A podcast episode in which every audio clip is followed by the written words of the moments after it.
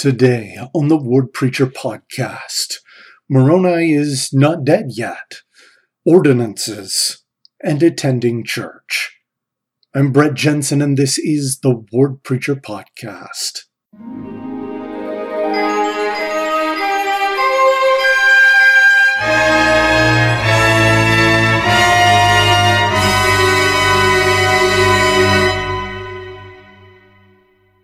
All right, our Come Follow Me curriculum brings us to Moroni chapters 1 through 6, nearing the end of the Book of Mormon. Just a few more uh, Come Follow Me lessons left in the year. Um, but there's some good stuff here at the end. Moroni opens uh, the, the, his own book with a, a, series of short chapters, the first of which um, is essentially uh, just explaining his reasoning for doing so. Let's go ahead and read this. This is Moroni chapter 1.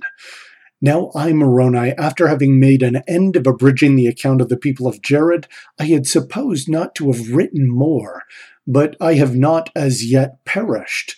And I make not myself known to the Lamanites, lest they should destroy me. For behold, their wars are exceedingly fierce among themselves, and because of their hatred, they put to death every Nephite that will not deny the Christ. And I, Moroni, will not deny the Christ. Wherefore I wander whithersoever I can for the safety of mine own life. Wherefore I write a few more things contrary to that which I had supposed. For I had supposed not to have written any more, but I write a few more things that perhaps they may be of worth unto my brethren the Lamanites in some future day, according to the will of the Lord. Okay, so um, kind of a simple thing. He's he's just not dead yet. He sort of thought that might be the case. His life is certainly in danger, but uh, he's still got some time and nothing else better to do.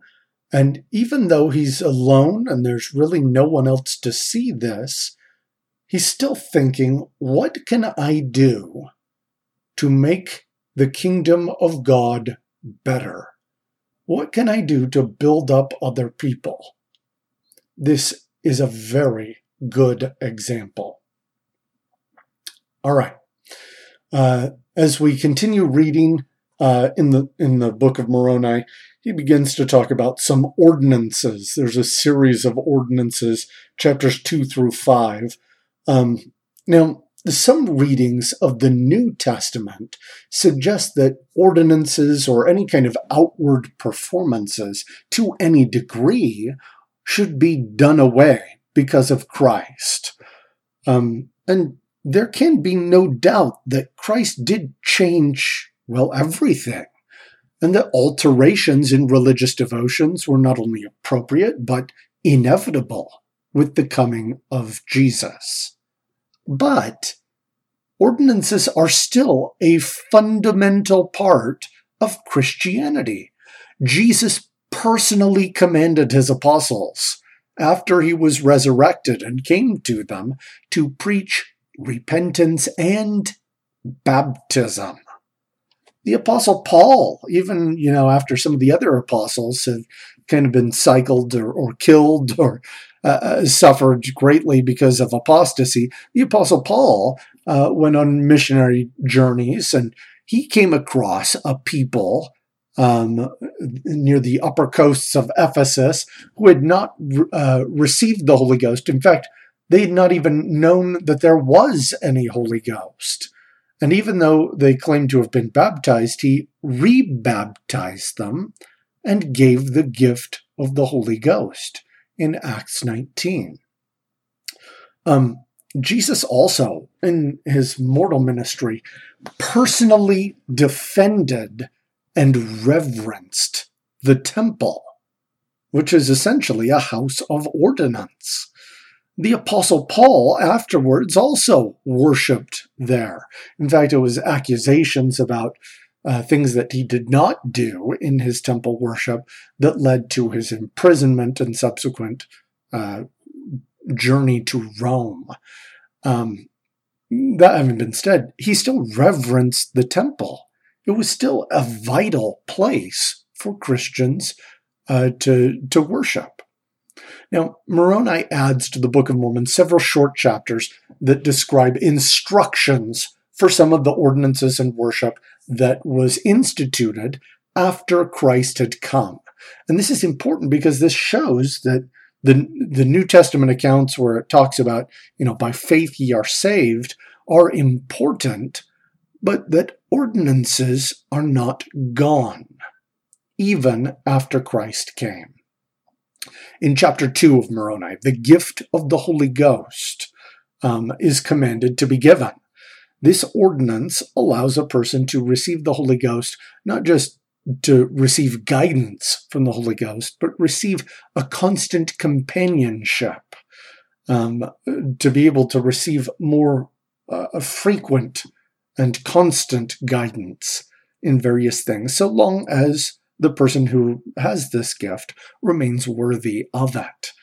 In the New Testament, um, uh, uh, people who received the Holy Ghost, if we go back to that Acts 19 example, where Paul baptized and then gave the gift of the Holy Ghost to, to certain disciples, uh, it, it, we, we can notice that it increased the access of the people who received these gifts to other gifts of the Spirit, including the power to communicate in tongues and to prophesy and many other spiritual gifts. The Holy Ghost is important in decisions for New Testament missionary work and church policy. They used guidance from the Holy Ghost to make a lot of decisions about where to go, who should be companions, uh, what they should say when they get to where they're going. Uh, the Holy Ghost was vital in, in these efforts. And uh, in New Testament times, the Holy Ghost was also important as apostasy started to spread. It helped many of the members who still were trying to keep the faith uh, spread across different areas to recognize truth. Ultimately, the great apostasy did take root and that kind of went away. But before then, it helped people uh, to to be able to recognize what was right, as long as there were apostles to help spread the truth. Um, as we continue in the book of Moroni, in chapter 3, uh, there's some instruction given about the ordination of priests and teachers. And this is kind of important. The authority to act in the name of God is not something that you can just claim.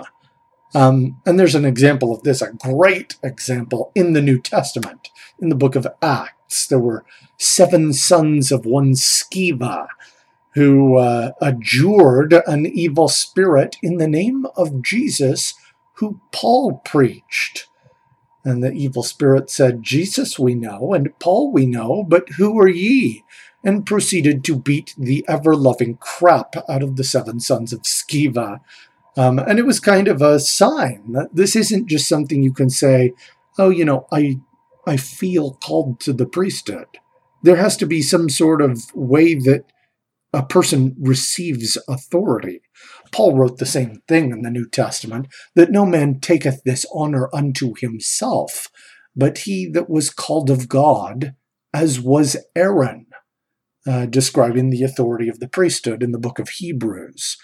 Um, now, one thing that is of interest the ordination prayer that is given in Moroni chapter 3 is different than what we use today in the Church of Jesus Christ. For example, today, a person who is ordaining a new priest or a teacher declares the authority by which this ordinance is performed. And they also pronounce blessings as directed by the Holy Ghost. Now, that does not mean that uh, a person who uh, has a newer ordinance no longer has any responsibility to focus on teaching or ordinance work other than uh, repentance and remission of sins through Jesus Christ by the endurance of faith on his name to the end, which was explicitly in the prayer given in Moroni 3. That doesn't mean, oh, now we don't do that. we still do. And I think this is important because when ordinances change, it doesn't necessarily undo what was prescribed earlier.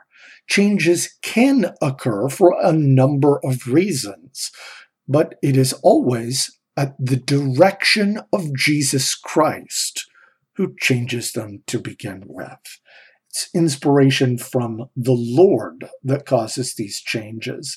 And it may be to emphasize something different, or it may be for convenience, uh, or to facilitate uh, certain needs of individuals, uh, to be sensitive to certain concerns. And people have recognized these changes uh, in various ordinances, whether in the temple or elsewhere. Um, ordinances are able to be changed by the authority of uh, Jesus Christ through his apostles and prophets. Um, and this, the stuff that was done before still counts. It still counts. Um, and that's important. All right. In chapters four and five, Moroni talks about the sacrament. And this, unlike the priesthood ordination, um, the prayers found in Moroni chapters 4 and 5 are nearly identical to what we use now. in an ordinance focused on remembrance, being based on the Last Supper before Jesus was betrayed and ultimately crucified, it is appropriate for this ordinance to maintain a high degree of uniformity the acts themselves, breaking the bread, kneeling, and offering a prayer for those who would need to remember Christ, who would need to have his spirit. They've maintained the same simplicity over many years and over a wide range of places. The person who receives this ordinance manifests their willingness to keep all of Christ's commandments, to separate from whatever identities or impulses might divide them from Jesus, and instead take upon themselves the name of Christ and to always remember him, not just compartmentalize their faith for convenient times. The other side of this covenant what God promises the recipient is to have his spirit.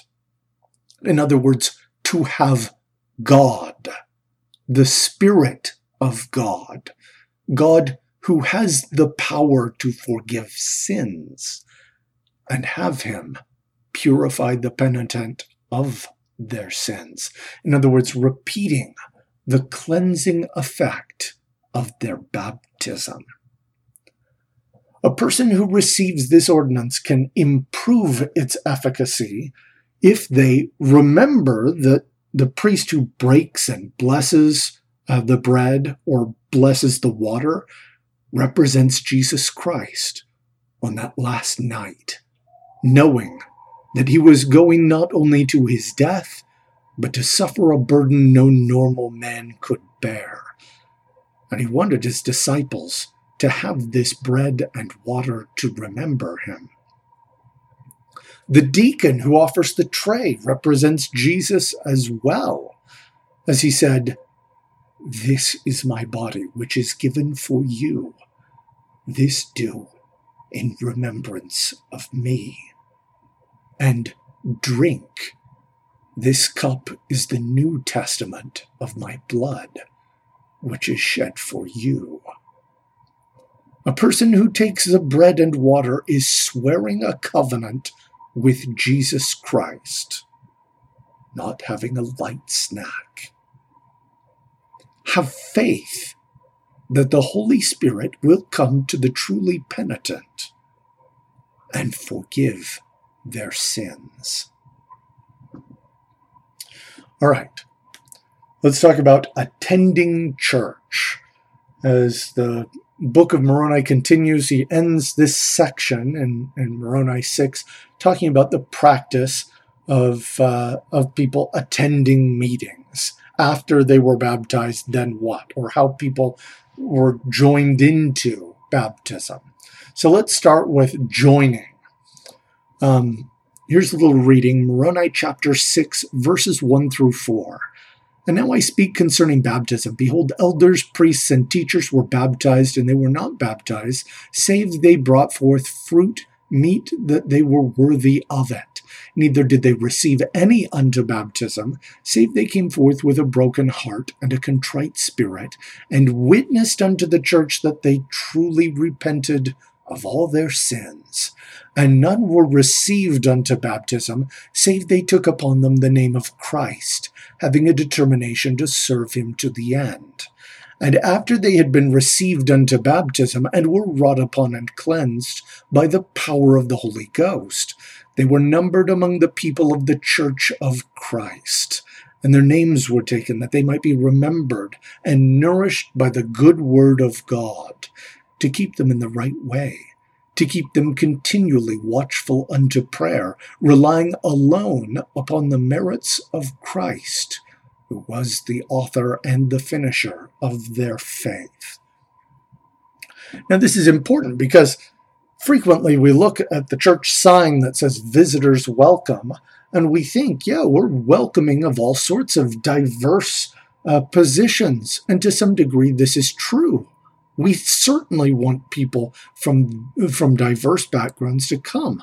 It is the entire point of the commandment to preach the gospel to all the earth. But there are standards. The church is bound to the laws of our God, Jesus Christ, and a person should be willing to commit to Him to be a part of His church and uh, and that includes a variety of different things. Specifically, in these verses, they talk about uh, demonstrating repentance and living the gospel. And uh, additionally, it includes responsibilities to serve and sustain others, which we'll talk about a little bit later. Um, President Hinckley uh, famously indicated that every new member, when they come into the church, they need some help to do this. They need a friend, a job, and to be wor- nourished by the good word of God. I suggest that non new members, old members, need all these same things. People have a tendency to fall into old habits or to be swayed by the world from time to time. Having lots of reminders in a variety of forms, be it ordinances, music, speaking, service to others, or other forms, it is important to help people, to help one another, truly take upon them the name of Christ. And living the gospel is the root of these standards. Moroni continues in verses 7 and 8 and they were strict to observe that there should be no iniquity among them, and whoso was found to commit iniquity, and three witnesses of the church to condemn them before the elders, and if they repented not and confessed not, their names were blotted out, and they were not numbered among the people of Christ. But as oft as they repented and sought forgiveness with real intent, they were forgiven. So this is really important. A person who is constantly finding fault with others, murmuring uh, about the council of prophets and apostles, complaining about policy, propping themselves up, or otherwise being involved in iniquity, this is not something that the church can accept, even though we have a desire to spread the gospel to everyone well, there's no discipline that can be given by the church beyond disfellowship or excommunication. It is important to remember that Christ's church is not obligated to bow to complainers or activists, something as severe as traitors, or something as simple as mild reformers. Its obligation is to Jesus Christ, to adopt his standards and to do what he says. This must always be first, and every member should be eager in ensuring they are doing their part to follow our God Jesus Christ. Now, we should be thinking about ways to help one another in this process. This isn't just about kicking people out who aren't doing this. We should be actively trying to, to be better at it ourselves. As we mentioned before, everyone needs help doing this. Uh, Moroni writes in verse 9, and their meetings were conducted by the church after the manner of the workings of the Spirit, and by the power of the Holy Ghost. For as the power of the Holy Ghost led them whether to preach, or to exhort, or to pray, or to supplicate, or to sing, even so it was done. While this certainly includes ministering and missionary efforts, every member should consider the gifts that they have been given and what strengths they have that will build up those around them. If you're an artist, paint, sculpt, create. If you're a singer, sing. If you play a musical instrument, play. Writers should write, speakers should speak, those who can converse well with others should converse. The goal is to build the kingdom of God. And in the end, it's vital for you to find ways to live your faith and to build his kingdom. As President Nelson observed, the Lord loves effort. Take your covenants seriously with ordinances. The Lord does. And also, times may be tough.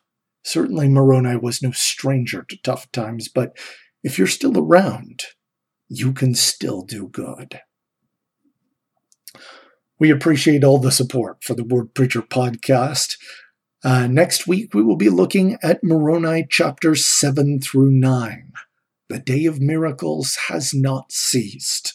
Of course, there is a ton that we did not cover uh, in some of the reading this week. It is absolutely worth considering, both individually and with your family. So please do so. And of course, as always, fight on.